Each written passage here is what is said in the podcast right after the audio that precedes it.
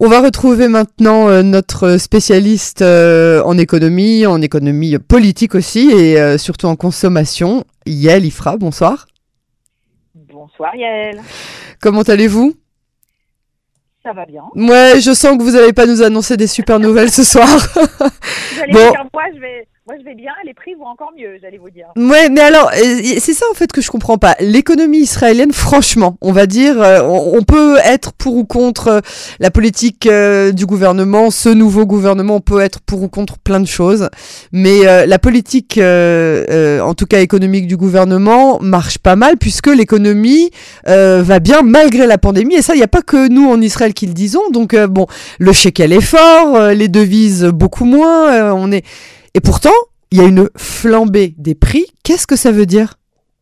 Bah oui, c'est absolument. euh, alors je vais pas dire que c'est inexplicable parce qu'une partie des augmentations des prix peut s'expliquer, mais effectivement, dans l'état euh, de l'économie israélienne, avec une monnaie extrêmement forte, des prix de l'immobilier qui flambent, une inflation euh, qui est très très basse par rapport au reste du monde, le taux d'intérêt très bas.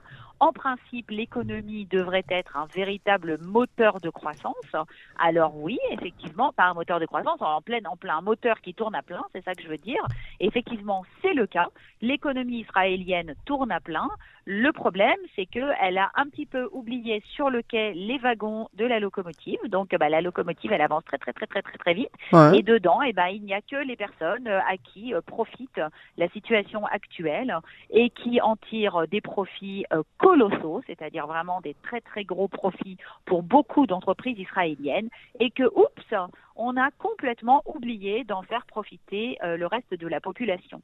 Alors effectivement, d'une part, comme l'inflation est faible en Israël et que le shekel est très fort, il n'y a aucune justification à une très grande partie des hausses de prix euh, que l'on voit en Israël, parce que c'est pas du tout la peine d'essayer de nous arnaquer en nous racontant euh, que le transport maritime a augmenté ou que ou que les matières premières agricoles ont augmenté quand on fait du lait, du fromage, euh, des produits laitiers, des fruits, euh, des légumes euh, dont on sait très bien justement qu'ils sont purement israéliens et que beaucoup de produits euh, sont faits sur place.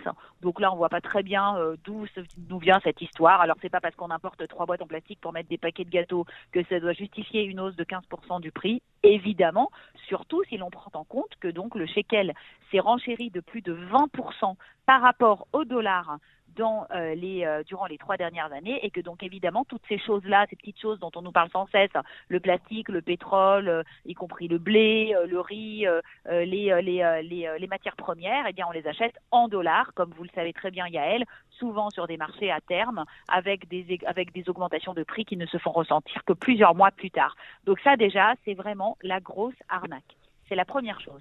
La deuxième chose, c'est qu'en Israël, il y a, euh, c'est un petit pays hein, qui fonctionne encore malheureusement, bien qu'on ait bientôt 10 millions d'habitants, un petit peu comme un shtetl. Et donc en fait, eh bien, euh, eh bien, le, on se passe de bouche à oreille euh, une nouvelle.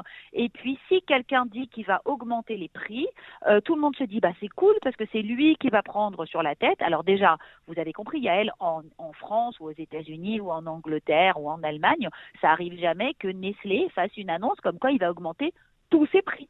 On est bien d'accord. Franchement, franchement, c'était assez surprenant cette histoire. C'est, Ah scandaleux, oui. oui, c'est, un pays qui marche sur. Non, mais c'est vraiment la communication en Israël Ouais. est héritée de la grande époque soviétique où c'était l'État qui dictait les règles du jeu. Les grandes entreprises qui sont bel et bien privées et tout à fait capitalistes ont pourtant repris ces règles de communication et donc viennent nous annoncer euh, comme si on était, euh, je sais pas moi, euh, des des des des des, contribuables d'un État comme une politique budgétaire ou monétaire des augmentations de prix. Alors par exemple, c'est vrai qu'en France, il peut arriver que je sais pas moi, euh, Nestlé, hein, qui en l'occurrence possède OSEM, disent que bah, le blé a beaucoup augmenté, donc sur les petits lus, euh, les barquettes et je sais pas trop quoi, euh, on va avoir euh, 1% d'augmentation. D'accord? Mais en fait, Nestlé, il va pas vous dire que du coup, il augmente aussi l'eau minérale et puis euh, aussi les boîtes de conserve de petits pois. C'est Ça ça, n'a rien à voir avec ça. le prix du blé. c'est ça. Alors là, au SEM, ils se sont dit, bah, puisque on est la marque préférée des Israéliens et que les Israéliens sont des frayerim et que donc ils sont très attachés aux marques et que comme de toute façon on a un monopole sur la plupart de nos produits, c'est pas comme si les gens avaient le choix, hein, puisque nous, les pâtes au SEM, on a quand même 60% du marché. Et puis comme en face, les 30% qui restent, bah, c'est Barilla, eux aussi, ils vont augmenter les les prix, bon, on n'a qu'à augmenter. Les gens ne vont pas arrêter de manger des pâtes. Donc en gros, c'est ça qui se passe. Hein. c'est comme un impôt qu'on vous fait payer. Et donc effectivement, ces augmentations transverses, enfin de tous les prix d'un même producteur, sont particulièrement scandaleuses parce que évidemment, elles ne peuvent pas toutes être justifiées, mais que c'est un opportunisme, d'un cynisme inouï qui vient dire puisqu'on augmente un truc, on n'a qu'à tout augmenter. Et puis celui qui a donc annonce son augmentation le premier, eh bien c'est celui qui prend un peu sur la tête, donc OSEM, mais derrière OSEM, eh ben, on a oublié que tous les autres distributeurs vont augmenter leur prix dans les jours et les mois qui viennent en catimini, euh, et puis que tout le monde dira bah oui, euh, c'est normal puisque les autres ont augmenté. Je rappelle également, Yael, qu'il y a à peine un mois, il y a eu un scandale retentissant en Israël. Vous vous souvenez, Yael? Il y a eu cette, ce grand, cette grande enquête qui a, on en a parlé ici, qui a été ouverte par l'autorité de la concurrence et euh, qui donc a dit qu'elle ouvrait une enquête pour entendre sur les prix. Donc ça nous a permis de gagner un mois à peu près hein, sur l'augmentation des prix qui a donc eu lieu exactement comme prévu. Entre-temps, bah, comme je l'avais un peu prévu, vous vous souvenez, hein, je vous avais dit qu'il y avait la campagne de réélection euh, de euh, la directrice de l'autorité de la concurrence. Absolument, euh, absolument. Ah bah elle a été nommée, hein, donc euh, Michal Cohen, elle a été nommée. Euh, donc bah voilà, elle a fait du zèle et puis elle a annoncé une enquête et puis du coup bah, elle a eu le job. Et moi bah je vous parie aussi à elle, hein, parce qu'on aime bien parier vous et moi, ouais. que bah il va plus rien se passer là avec cette enquête, parce que maintenant qu'elle a le job, on voit pas très bien pourquoi elle se fatiguerait. Donc en gros rien n'a changé sauf que tous les prix ont augmenté. Et entre-temps, on se trouve dans une situation en Israël où, comme je l'ai dit au début, pour boucler la boucle, l'économie va à toute berzingue et une part croissante de la population, c'est-à-dire, je ne vous parle même pas de la population défavorisée, hein, euh, que personne ne calcule et qui vit à coup de colis alimentaires distribués par ces mêmes sociétés, hein, qui leur vendent par ailleurs le paquet de pâtes 50% euh, plus cher qu'à l'étranger.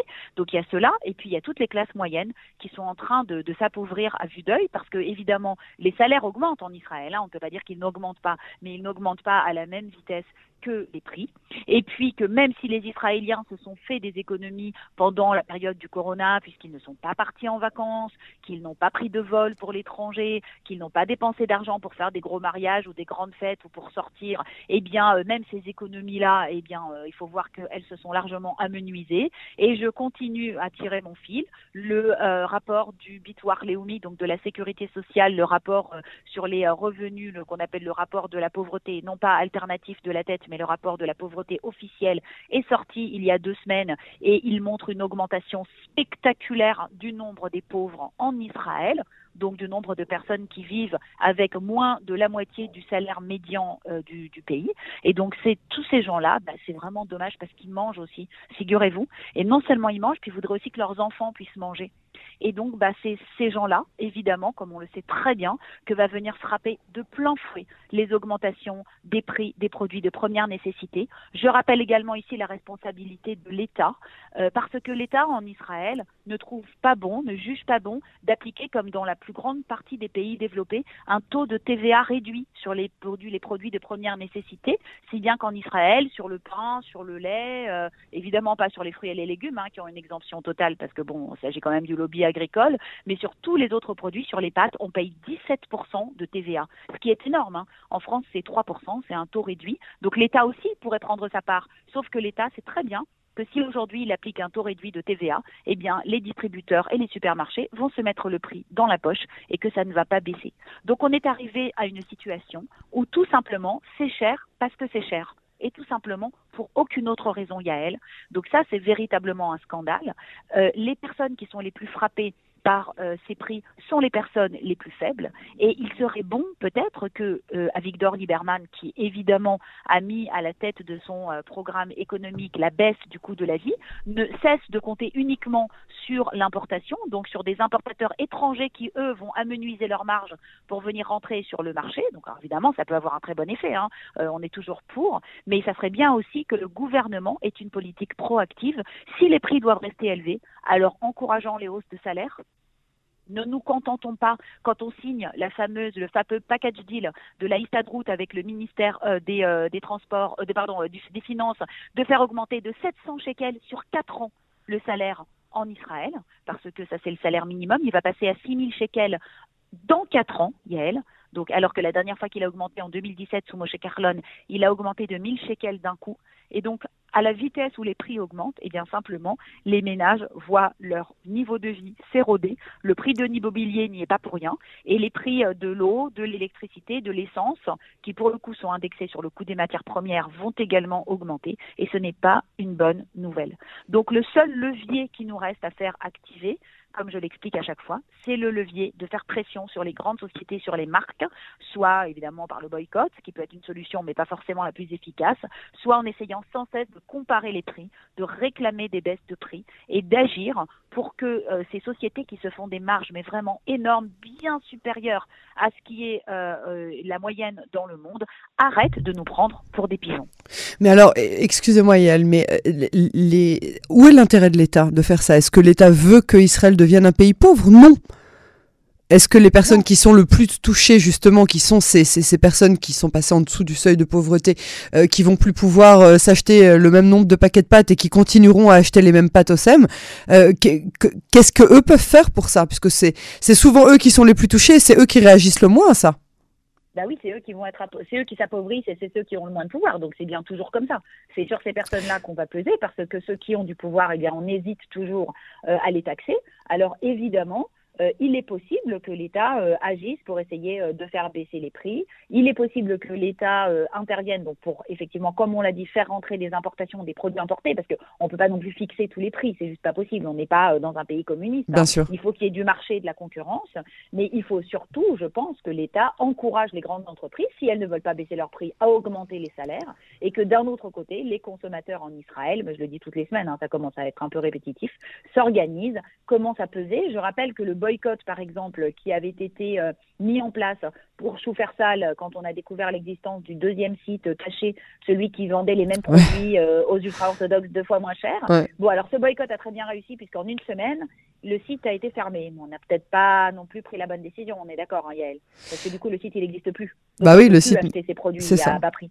Voilà, donc c'est une victoire, mais c'est une fausse victoire. Donc il faut aller évidemment dans l'autre sens. Il faut que les gens euh, s'organisent.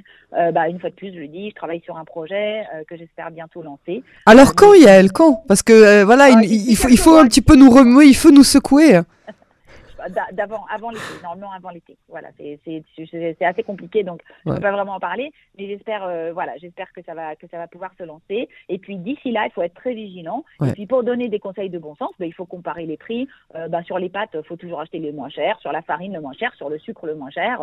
Et enfin, le sucre est, surveillé, mais enfin évidemment. La farine ne l'est pas? De base.